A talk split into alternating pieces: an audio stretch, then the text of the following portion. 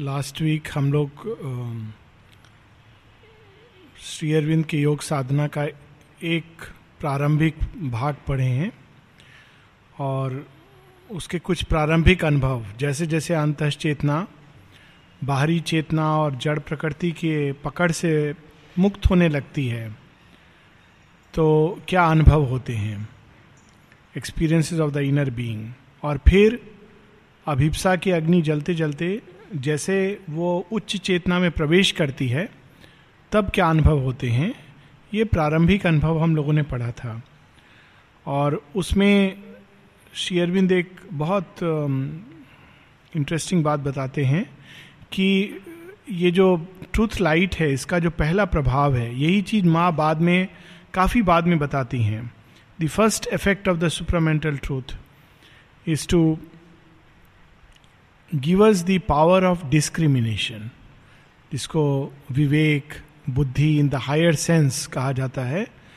बुद्धि is not reason but the ability to distinguish true from the false सच क्या है और गलत क्या है असत्य क्या है ये बहुत कठिन होता है इसको समझना क्योंकि आ, हम लोग असत्य की भूमि पर जीते हैं। माँ कहती we breathe and live in this world where with every breath we breathe falsehood so it is so difficult ये नैतिक, सामाजिक सत्य और असत्य की बात नहीं हो रही है।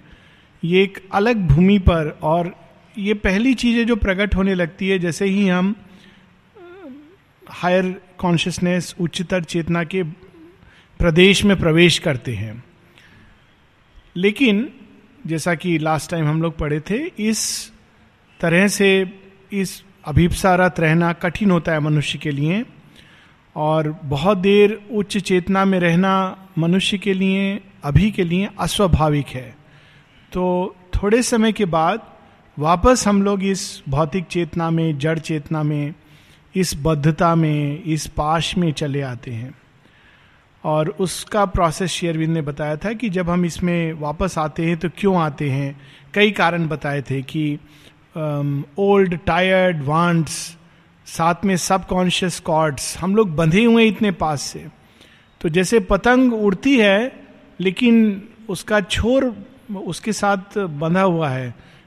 हिंदी में उसको लटाई कहते हैं, पता नहीं क्या बोलते हैं बाकी भाषा में। तो वो उससे बंधी है। थोड़े समय के बाद वो वापस आती है। तो इस प्रकार से चूँकि बंधे रहने के कारण आफ्टर ए वाइल उच्च चेतना से नीचे हम लोग अपनी निम्न साधारण चेतना में चले आते हैं।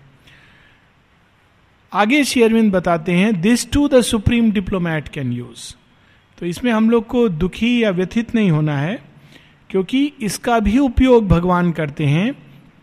किस तरह करते हैं? उस अंधकार में, भाग में। जब एक बार हम लोग उच्च चेतना में प्रवेश करते हैं और उसका स्वाद चख लेते हैं तो वह चेतना कहीं ना कहीं खिंचकर हमारे साथ साथ उस अंधकार में चली आती है और वहाँ पर curtained by the darkness does its work अंधकार में छिपकर हम लोग को पता नहीं चलता है। और कैसे कार्य करती है? वही चीज़ें जो शुरू में हम लोग को बहुत अच्छी लगती थी नेचुरल लगती थी नॉर्मल लगती थी, चूँकि उच्च चेतना उस पार्ट को टच करती है तो उसके अंदर कहीं ना कहीं पीड़ा का भाव एक डीपर लॉन्गिंग एक ये भाव कि ये क्या है?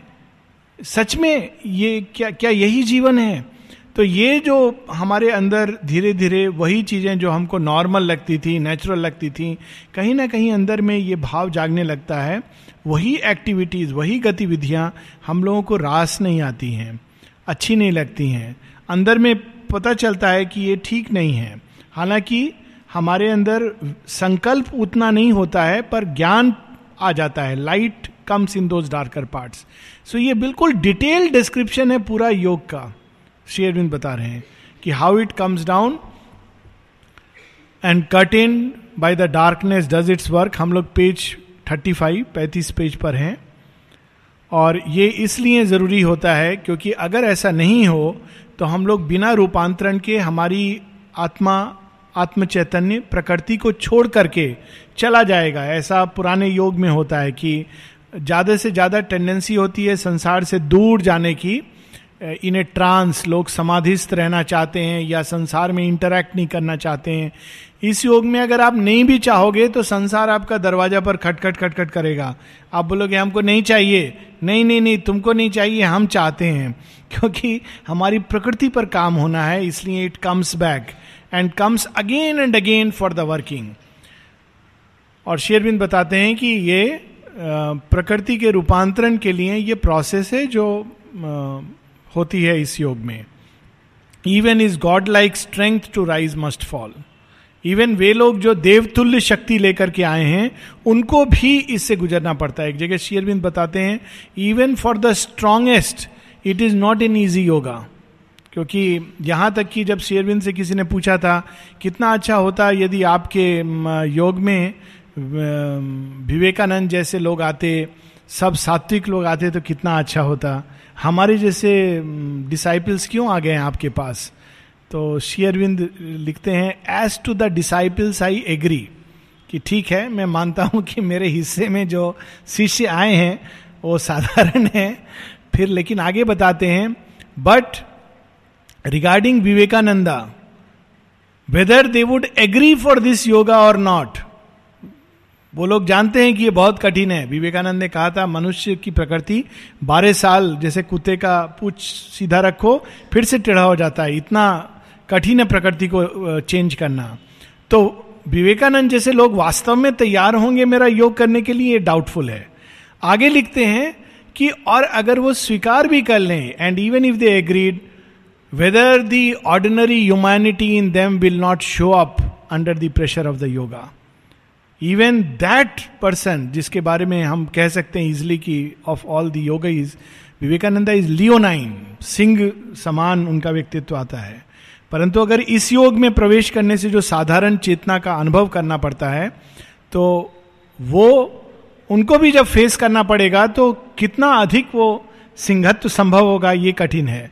Because this is the demand of this yoga एक जगह शेयरविंद कहते हैं कि in this yoga you have to be ready to become the most ordinary of the ordinary साधारण से भी साधारण, क्योंकि हम लोगों को प्रकृति के अंधकारतम कॉर्नर्स को ले जाके भगवान दिखाते हैं कि देखो यहाँ भी ये है, ये छिपा है, ये छिपा है।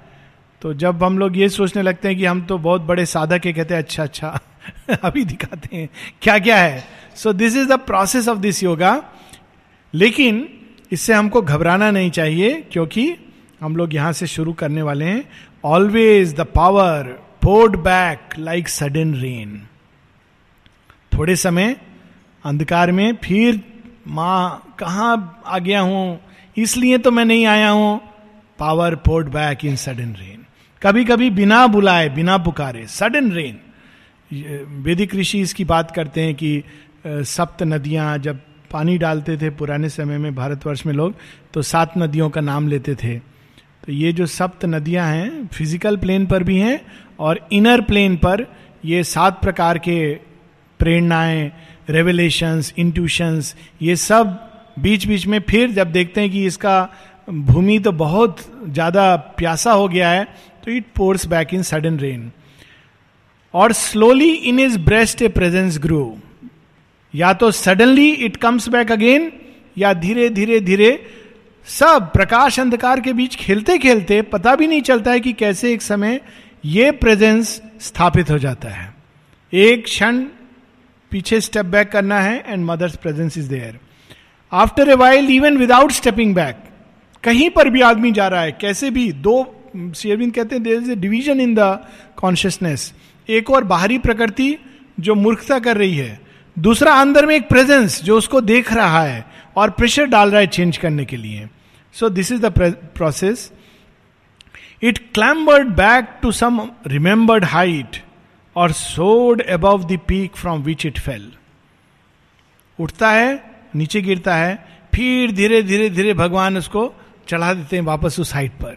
या उससे भी आगे, कहता है, अभी तो यहाँ तो हम पहले भी चढ़ चुके थे, थोड़ा और आगे जाते हैं। Hill after hill was climbed so it is like this और इसी को शेरविंद आर्य शब्द का बहुत सुंदर उन्होंने वर्णन किया है। उसमें आर्य शब्द का एक ये अर्थ है who conquers kingdom after kingdom climbs hill after hill एक पहाड़ चढ़ा, गिरा, कोई बात नहीं। दोबारा चढ़ेगा, दोबारा उससे भी ऊपर पीक पर पहुंचेगा। So this is the process each time he rose there was a larger poise अब कोई बोलेगा, ये क्यों? गिर के जब उठता आदमी हर बार तो लार्जर पॉइज में क्यों पहुँचता है?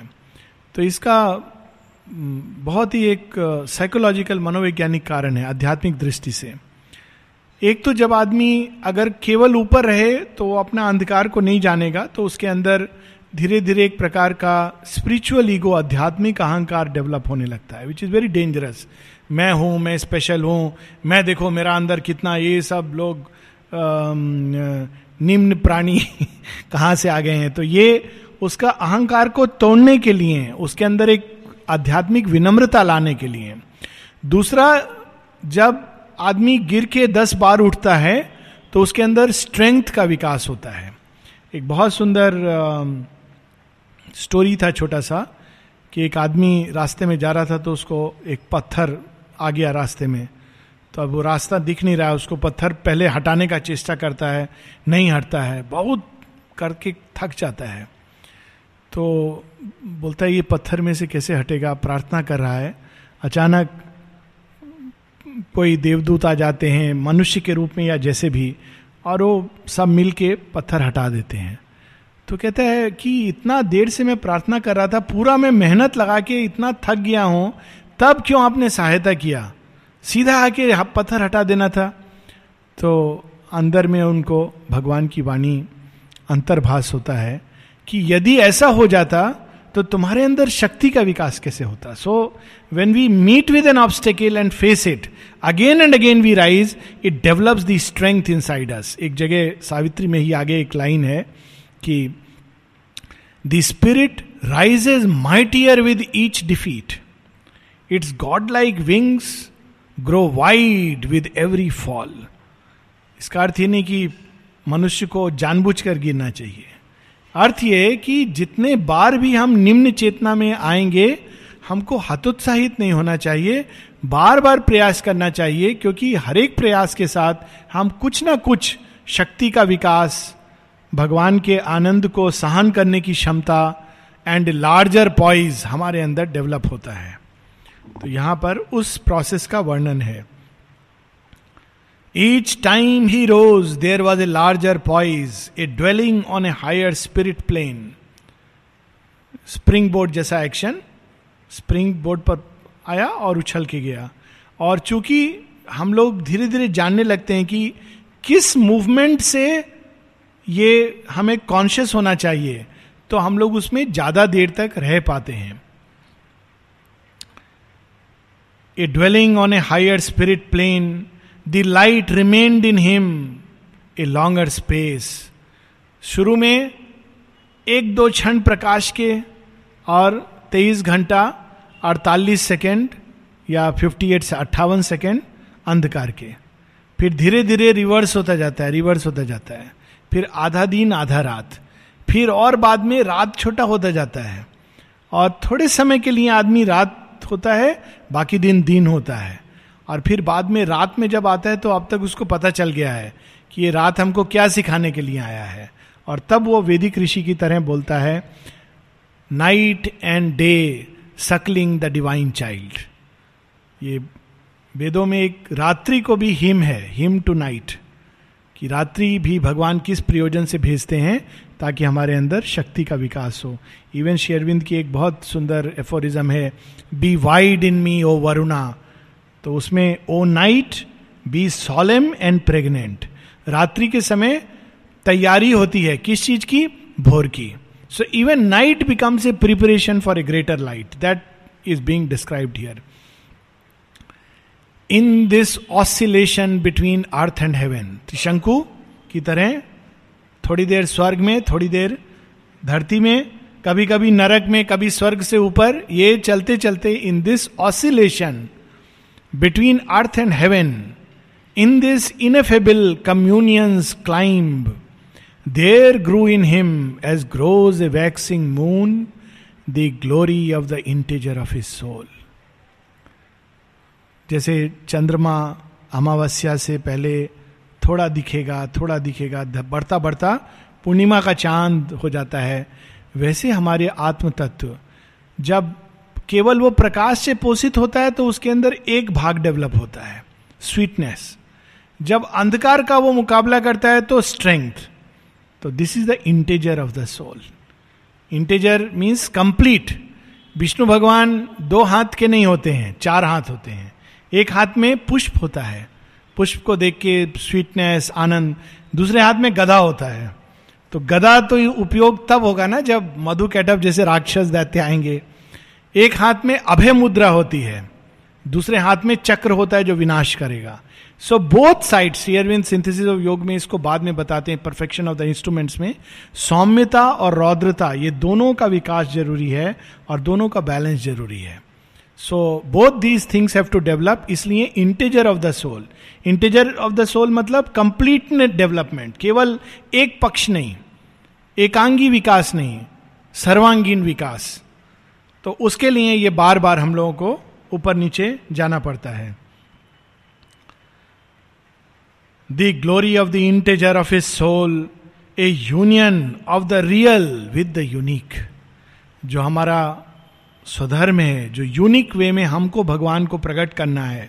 हम सब का एक रोल है, विशेष रोल है, विशेष प्रयोजन है भगवान के किसी एक पक्ष, दो पक्ष को उद्घाटित करना। और उसके लिए ये सारी यात्रा होती है। प्रकृति को तैयार होना है, चैत्य सत्ता को जागना है कि हमारा स्वधर्म क्या है, और उसके लिए ये सारी process the real with the unique ये यूनिक है जो यहाँ पर, पृथ्वी पर है, जिसको प्रकट करना है। किसका? रियल के किसी अंश का। So that is the process a union of the real with the unique a gaze of the alone from every face साथ में एक यूनिवर्सलाइजेशन होता है और वह जो एकमात्र अकेले सारे संसार के पीछे छिपे हैं, बहुत सुंदर ये भाव है। इसको ऐसे हम देखें कि संसार एक मुखौटा है। तो ये मुखौटा कभी कभी बहुत सुंदर मुखौटा बन के आता है और कभी कभी बहुत भयानक मुखौटा बन के आता है। तो हम लोग को याद क्या रखना है कि सुंदर मुखौटा के पीछे भी भगवान छिपे हैं और मुखौटा में बंद नहीं जाना है। और भयानक मुखौटा के पीछे भी भगवान छिपे हैं उससे भयभीत नहीं होना है। तो जब हम आकर्षण विकर्षण दोनों से दूर हो जाते हैं तो मुखौटा के पीछे जो एलोन एकमात्र एकमेव द्वितीयम वही जो छिपे हैं वो हम लोगों को दिखाई देने लगते हैं। And it is so many stories it's a real even कल मैं देख रहा था नेशनल ज्योग्राफिक में एक uh, एक व्यक्ति का कहानी था जो ज्यू था और पकड़ा गया था इराक में वार के समय, और तीन बार उसको पकड़ करके वो सिर काटना चाहते थे। और तीनों बार उसके अंदर क्या भाव जागृत होता है, पूरा अपना कहानी बता रहा था। कैसे इंटरवेंशन होता है, कैसे बचता है, और अल्टीमेटली ही एस्केप्स हर बार लास्ट मिनट पर कोई उसको वो लोग इंटरवेंशन वगैरह नहीं बोलते हैं, लेकिन इट वॉज़ सो क्लियर कि ये विश्व एक मुखौटा है। और अगर हम सही दृष्टिकोण अपना लें और राइट एटीट्यूड में चले जाएँ तो इवन लास्ट मोमेंट सब कुछ बदल सकता है और उस मुखौटे के पीछे that which is hidden in every face can come out Prahlad की स्टोरी जो है a gaze of the alone from every face the presence of the eternal in the hours eternal शाश्वत, लेकिन एक एक क्षण के अंदर टाइम टाइम और इटर्नल दोनों आपस में कॉन्ट्राडिक्टरी हैं, जैसे फाइनाइट और इन्फिनिट लेकिन इस एक एक क्षण में शाश्वत का हस्तक्षेप या उनका प्रकटन संभव है. Widening the mortal mind half look on things bridging the gap between man's force and fate तो इस ऊपर नीचे जो राइज एंड फॉल है, इस योग में और ये केवल व्यक्तिगत स्तर पे नहीं होता है, सामूहिक स्तर पर। श्री अरविंद के लेटर्स हैं, बताते हैं कि because now it is the yoga is going on the physical plane that is why lot of people are feeling dullness obscurity कभी कभी आप देखेंगे, एकदम डल लग रहा है, मन नहीं कर रहा, खुशी नहीं आ रहा अंदर से, बिना किसी कारण के। एक तो होता है बाहरी कारण, कोई कारण नहीं है। अंदर में एकदम उत्साह नहीं है एनर्जी नहीं है। कारण क्या है? भौतिक चेतना के ऊपर काम चल रहा है। हम लोग चाह भी रहे हैं तो अभिप्सा नहीं कर पा रहे, लेकिन वहाँ पर भी हमको फिर भी मैकेनिकली इसीलिए शेरविंद बोल रहे हैं इवन मैकेनिकली कॉल हर माँ के नाम का स्मरण इवन मैकेनिकली क्योंकि उस चेतना में चाह के भी अभिप्सा नहीं आता है, लेकिन धीरे धीरे ये पीरियड कम होने लगता है। So it is a working और इस वर्किंग के द्वारा धीरे धीरे हमारा जो सीमित मन है, विशाल होने लगता है। और उसके साथ बहुत सुंदर लाइन है bridging the gap between man's force and fate मनुष्य की शक्ति कितनी है? बहुत सीमित है। हमेशा वो फेट के सामने जाके हार जाता है, क्योंकि वो एक ऐसा द्वार है जो खुलता नहीं है। कितना भी बाहरी अहदा हो, एक जगह माँ कहती हैं कोई पूछता है, वैज्ञानिक डिस्कवरीज के बारे में। तो माँ बोलती इन लोगों ने बहुत कुछ डिस्कवर किया है, लेकिन इतना नहीं बता सकते कि अगले क्षण क्या होने वाला है। With all their science they cannot predict it and it is so true nobody can predict with any certainty हम लोग प्रेडिक्ट करते रहते हैं, दवाई ले लो, ठीक हो जाओगे। मैं भी बोलता हूँ।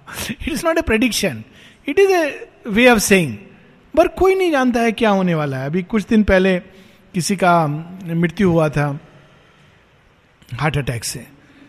दो दिन पहले डॉक्टर ने देखा है, और यहाँ के जो टॉप मोस्ट कार्डियोलॉजिस्ट हैं, उन्होंने बोला, अरे, दस साल तक मेरे पास आने की कोई ज़रूरत नहीं है।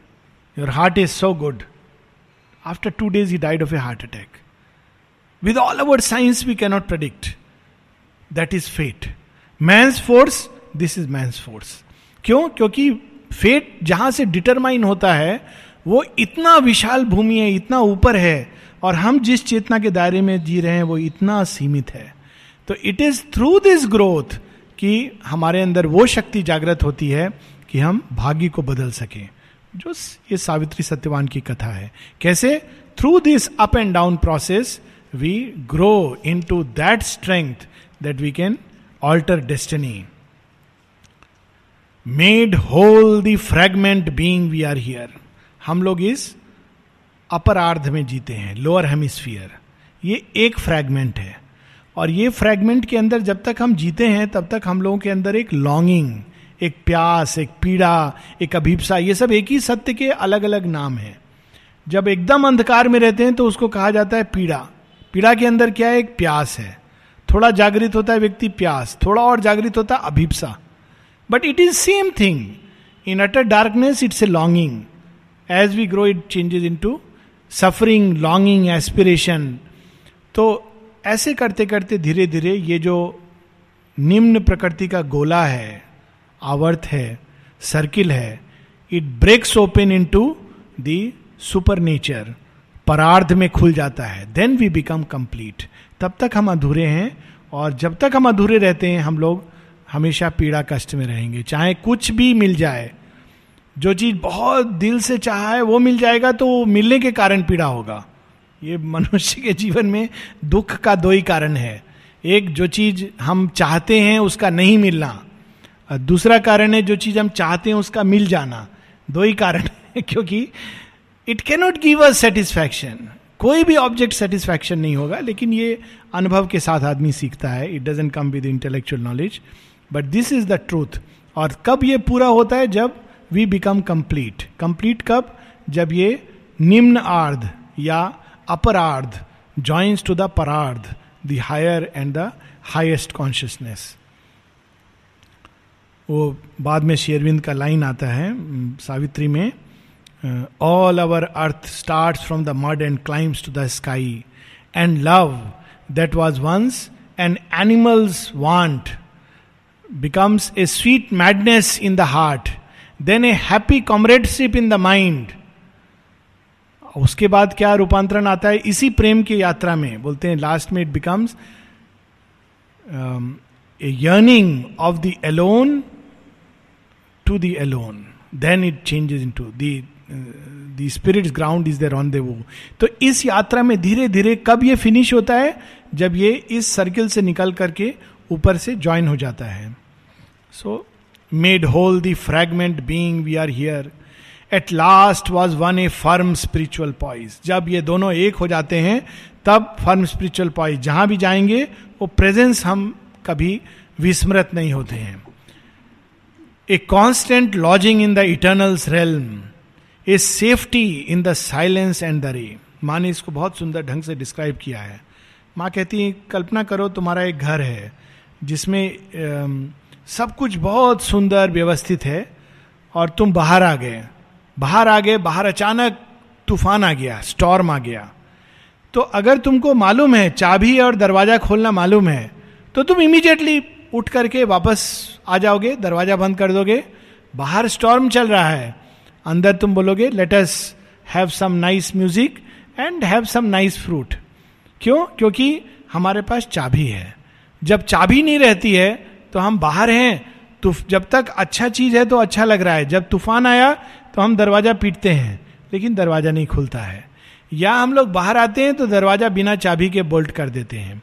लेकिन एक टाइम आता है, जब हमारे पास चाबी भी होती है, दरवाज़ा खुला रहता है तो जब देखते हैं कि ऐसे ये तूफ़ान आ रहा है we just step into it and we are always in the state of peace and delight a safety in the silence and the ray a settlement in the immutable his heights of being lived in the still self हम उच्चतम चेतना में निवास, हमारी चेतना का जो उच्चतम भाग है, वो सचेतन हो जाता है इस सेल्फ का। His mind could rest on a supernal ground and look down on the magic and the play जो ट्रेजिडी होती है tragic it changes into magic that is the difference looks down from that height on the magic and the play where the God child lies on the lap of night on dawn इसी की बात थोड़ी देर पहले हम लोग कर रहे थे। गॉड चाइल्ड श्री कृष्ण देवकी के गर्भ से निकल के यशोदा माँ के पास चले जाते हैं। यशोदा का भी दुग्ध पान करते हैं, पूतना भी आती है त्रणाव्रत भी आता है। The God child lies in the lap of night and dawn तो उस ऊंचाई से हम देखते हैं कि कैसे चैत्य सत्ता को कभी अच्छी चीज़ें, कभी कठिनाइयों से गुजरना पड़ता है, कभी आसान होता है जीवन, और दोनों के थ्रू उसका विकास हो रहा है। And the everlasting puts on time's disguise अनेकों अनेक जो अनुभव, अच्छे, बुरे, इन सब के पीछे एक ही मुख, एक ही चेहरा है जिसने मुखौटा पहना हुआ है। Everlasting puts on time's disguise to the still heights and to the trouble depth his equal spirit gave its vast assent इसका लक्षण क्या होता है? आदमी किसी चीज़ से भयभीत होकर कतराता नहीं है। ये बहुत एक सूक्ष्म सत्य है। इसका जो लक्षण की you are actually united inside in some part you are scared of nothing और उपनिषद में बहुत सुंदर लाइन है इसकी, ततो न विजुगुप सते ही श्रिंक्स फ्रॉम नथिंग और रामायण में इसका बड़ा सुंदर वर्णन है। जब राम और लक्ष्मण जाते हैं और सीता का स्वयंवर होता है तो धनुष टूट जाता है तो परशुराम आते हैं, बोलते किसने तोड़ा है? और परशुराम और लक्ष्मण का बहुत अच्छा डायलॉग होता है। It is really very humorous most humorous part of Ramayana. तो जो भी परशुराम बोलते हैं, लक्ष्मण उसको काटते हैं like a youngster of today और परशुराम को और क्रोध आता है। और लक्ष्मण फिर काटते, कहते, परशुराम, आप बूढ़े हो गए, आपका टाइम चला गया है। तो बहुत क्रोध में आकर वो बोलते हैं, तुम हो कौन? मैं तुम्हारा अभी दिखाता हूँ। तो अपना फरसा लेके उनका लक्ष्मण जी का सिर काटने के लिए तैयार होते हैं। उस समय राम बोलते हैं। राम बोलते हैं, देखिए, हम लोग बहुत अच्छे परिवार से हैं, शांत स्वभाव के हैं। ये सब हम लोग के अंदर गुण हैं, लेकिन आप युद्ध के लिए चैलेंज मत कीजिएगा हमको, क्योंकि हमारे अंदर सूर्यवंशी राजाओं का खून है। अगर मृत्यु भी हमको युद्ध के लिए चैलेंज करेगी तो हम चैलेंज स्वीकार करेंगे, क्योंकि हमको भय नहीं है। और अगर हम युद्ध करेंगे तो परशुराम जी आपको बहुत प्रॉब्लम होगा। He almost says this so it's such a और उसको पढ़ के लगता है कि that is the right poise nothing one shrinks everything is a play of God's delight तो यहाँ पर उसका भाव है बड़े सुंदर ढंग से to the heights and to the trouble depth his white spirit gave equal assent a poised serenity of tranquil strength this is exactly beautiful line अगर जो अभी रामचंद्र जी का जो वर्णन तुलसीदास जी ने किया है, अगर उसको एक लाइन में डिस्क्राइब करना हो तो शेरविंद ने डिस्क्राइब किया है। A poised serenity of tranquil strength दो प्रकार की शक्ति होती है। एक जो बहुत रेस्टलेस उत्तेजित होती है, उद्वेग में जाती है, वो एक आसुरिक शक्ति है। एक दूसरी होती है जो देवताओं की शक्ति होती है। ट्रैंक्विल शांत है, उसके अंदर कोई ट्रबल नहीं है। But when it acts it acts like a power so that is the tranquil strength शेयरविंद is the best example that we can see Surat Congress में बैठे हुए हैं। अगर वो चित्र really it's a unique photograph, कि वहाँ पर जूता भी चला था, और शेयरविंद is sitting and you can see the strength in him he is not sitting just like a silent witness strength so of tranquil strength a wide unshaken look on time's unrest tsunami आ रहा है, और खड़े होके देख रहे हैं। एक शेयरविंद का एक प्रीति दी का पेंटिंग है ना? समुद्र की ओर देख रहे हैं। So it is almost like that a wide unshaken look on time's unrest faced all experience with unaltered peace indifferent to the sorrow and delight untempted by the marvel and the call immobile it beheld the flux of things calm and apart supported all that is Shri Arvind से एक बार बहुत interesting ये episode है। बारिंदा ने पूछा for the उस समय ये सब चल रहा था ब्रिटिश रिवॉल्यूशनरी वगैरह तो उन्होंने बॉम्ब फेंका था और बॉम्ब बन रहा था तो he had asked and Shiv Bindu said it's all right तो किसी ने उनसे पूछा कि आपने उसको यस yes क्यों बोला? He said certain tendencies in nature they have to be expressed and got rid like this. One cannot imagine that Sri Aurobindo is sitting and he tells him it's all right. So there are his white spirit gave equal assent. तो एक प्रकार से जो हम लोग समझ नहीं सकते हैं कि किस प्रकार का वो चेतना है और शेयरविंद जब यहाँ आए थे किस तरह से marvel indifferent to the marvel लोग बुलाने आते थे उनको कि आप आइए वापस पॉलिटिक्स के फ़ील्ड में। तो जब शेरविंद मना करते हैं तो पूछते हैं कि but what are you doing here आप यहाँ क्या कर रहे हो?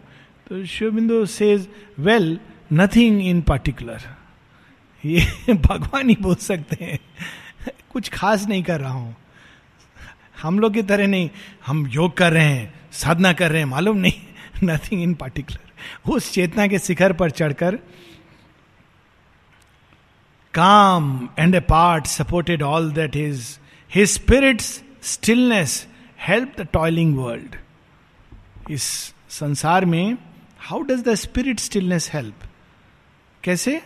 जब युद्ध चल रहा है चारों तरफ़, लेकिन युद्ध के बाद में आदमी कहाँ जाता है? शांति के लिए। वो एक ऐसी जगह जाना चाहता है जहाँ there is a century of peace तो चूँकि he had become that century of peace spirit stillness तो जब भी, जहाँ भी युद्ध में भी आदमी लगा हुआ है, वो पीस को पुकार रहा है, भगवान के अंदर से शांति जाकर उसको सपोर्ट कर रही है। He spirit stillness help the toiling world द्वितीय विश्व युद्ध के समय हम लोग जानते हैं कैसे माँ शेरविंद ने इंटरवीन किया और कैसे कहाँ कहाँ जाकर के उन्होंने लोगों को शांति और शक्ति प्रदान की है। और ये तो हम लोग केवल कुछ बूंद जानते हैं। कब कब, कैसे कैसे उन्होंने हेल्प किया है in the process being in one room his spirit stillness help the toiling world inspired by silence and the close eye sight his force could work with a new luminous art on the crude material from which all is made again शेरविंद से किसी ने पूछा था कि retirement के बारे में। शेरविंद कहते हैं कि after my so called retirement I am able to keep watch on all the world events and इंटरवीड in a much better way in fact कहते हैं कि दो बार मैंने आउटसाइड uh, इंटरवेंशन किया but it created problem so again I have taken that poise कि अंदर से through the play of forces intervenes so that is the way it is not he is aloof और retired कि मुझे कुछ लेना देना नहीं है। He is intervening with a much greater force Nirodha को अपने एक पत्र में लिखते हैं। My consent I concentrate to help the world and people that is the object of my concentration तो कंसंट्रेट होकर के कहीं पर किसी को पोइट्री लिखने के लिए, कहीं को किसी को कष्ट में सहन करने के लिए कहीं किसी को योग के लिए रिक्वायर्ड ओपनिंग देने के लिए he is acting through a new luminous art on this inert matter crude material from which all is made and the refusal of inertia's mass and the grey front of the world's ignorance, and nescient matter and the huge error of life, as a sculpture chisels a deity out of He is slowly chipped off the dark envelope. जैसे एक शिल्पी, अगर उसको पत्थर दे दिया जाए तो धीरे धीरे धीरे धीरे चिप करेगा। अगर पत्थर कठोर है तो बहुत समय तक पता भी नहीं चलेगा। कोई पत्थर से पूछे कि क्या हो रहा है तुम्हारे साथ? कहेगा, बहुत कोई अन्यायी, क्रूर भगवान है जो मुझे रोज हथौड़ा से मारता है। पता नहीं क्यों मारता है। मैं रोज प्रार्थना करता हूँ कि मुझे मत मारो, लेकिन वो रोज आकर के ठीक टाइम पर शुरू हो जाता है। और कोई भगवान से पूछेगा, आप क्या कर रहे हो? कहेंगे, वो बच्चा है, नहीं समझ आ रहा है। मैं तो शिल्पी हूँ, उसके अंदर मुझे देव मूर्ति बनाना है। ये तैयार नहीं है तो मैं क्या करूँ? मैंने तो ठान लिया इसको देव मूर्ति बनाना है तो चिपिंग तो करना पड़ेगा। तो that is the chipping process तो नेक्स्ट टाइम जब भी हम लोग को कष्ट हो तो हमको यही सोचना चाहिए भगवान यहाँ यहाँ चिपिंग कर रहे हैं बाद में देव मूर्ति निकलेगा। कभी भी एक जन्म दो जन्म doesn't matter but that is the process so we should be grateful Mata ji ने एक जगह लिखा है my child you should always be grateful for all the ordeals because they are a shortest means to take us, they are a grace because they are a shortest mean to take us to the goal. व्यक्ति के स्तर पे भी, सामूहिक स्तर पे भी। All the audience जितने भी कष्ट, पीड़ा भगवान के शिल्पी के हाथ हैं तो इस शिल्पी के हाथ से कभी कभी वही हाथ शिल्पी का काम करते हैं, फिर बाद में वही सहलाते हैं। दूसरा हाथ नहीं होता है।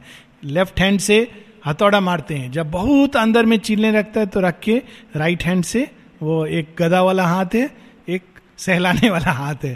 तो हमको लगता है हाँ इस समय भगवान काम कर रहे थे, उस समय पता नहीं कौन बदमाश था। बदमाश कोई नहीं था, वो भी भगवान का हाथ था, लेकिन शिल्पी वाला हाथ था। तो अब वो he has become that so he is acting on the world like that crude material अशुपति अब उस अवस्था में आ गए हैं, जब वो अब संसार के ऊपर इनेट मटेरियल के ऊपर, इस तरह काम कर रहे हैं। Line of defence of nature's ignorance the illusion and mystery of the inconscient in whose black pall the eternal wraps his head that he may act unknown in cosmic time और दूसरा इमेज है कि एक अंधकार के अंदर छिपा हुआ है, कंबल के अंदर, दस कंबल के अंदर कोई अंधकार में छिपा हुआ है। पहला कंबल उठा रहे हैं। अरे, कौन है? मुझे डिस्टर्ब कर रहा है नींद में। दूसरा कंबल हटा रहे हैं। ऐसे करके एक एक करके अंधकार के अंदर जो दिव्य बीज छिपा हुआ है, उसको बाहर निकाल रहे हैं। और हम लोग रोते हैं कि कौन है ये, कौन कर रहा है इतना क्रूरता हमारे साथ? That time we should say it is he in the sun who is ageless and deathless and into the midnight he shadow is thrown when darkness was dense and covered within darkness he was seated within it immense and alone वही भाव को यहाँ एक line में है line of defence of nature ignorance प्रकृति ने भगवान अंदर में आए नहीं इसलिए एक बहुत बाड़ा बना रखा है डिफेंस बना रखा है थॉर्न्स का डिफेंस जब भगवान अंदर आते हैं तो पहले उनका शरीर को छीलती है वो भगवान आएँगे तो सब तोड़ देंगे घेरा तो it doesn't want it to come Krishna ji जहाँ जाते थे वो तोड़ फोड़ कर देते ना वो वृक्ष टूट गया उसमें से देव आकृति निकल गई तो नेचर डज नॉट वांट उसने अपना उसमें छिपाया हुआ है। हाइड एंड सीक का गेम चल रहा है।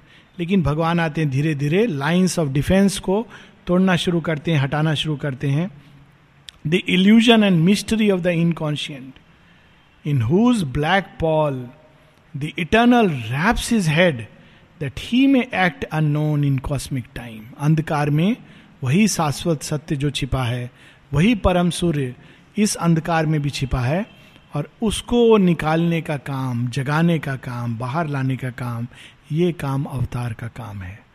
सृष्टि के अंदर भी और व्यक्ति के अंदर भी a secret sun of knowledge and beauty and truth is hidden और उसको बाहर खींच के लाना caesarean delivery this is the task that divine has undertaken the birth of the divine child हम लोग यहाँ रुकेंगे और आगे नेक्स्ट टाइम बढ़ेंगे।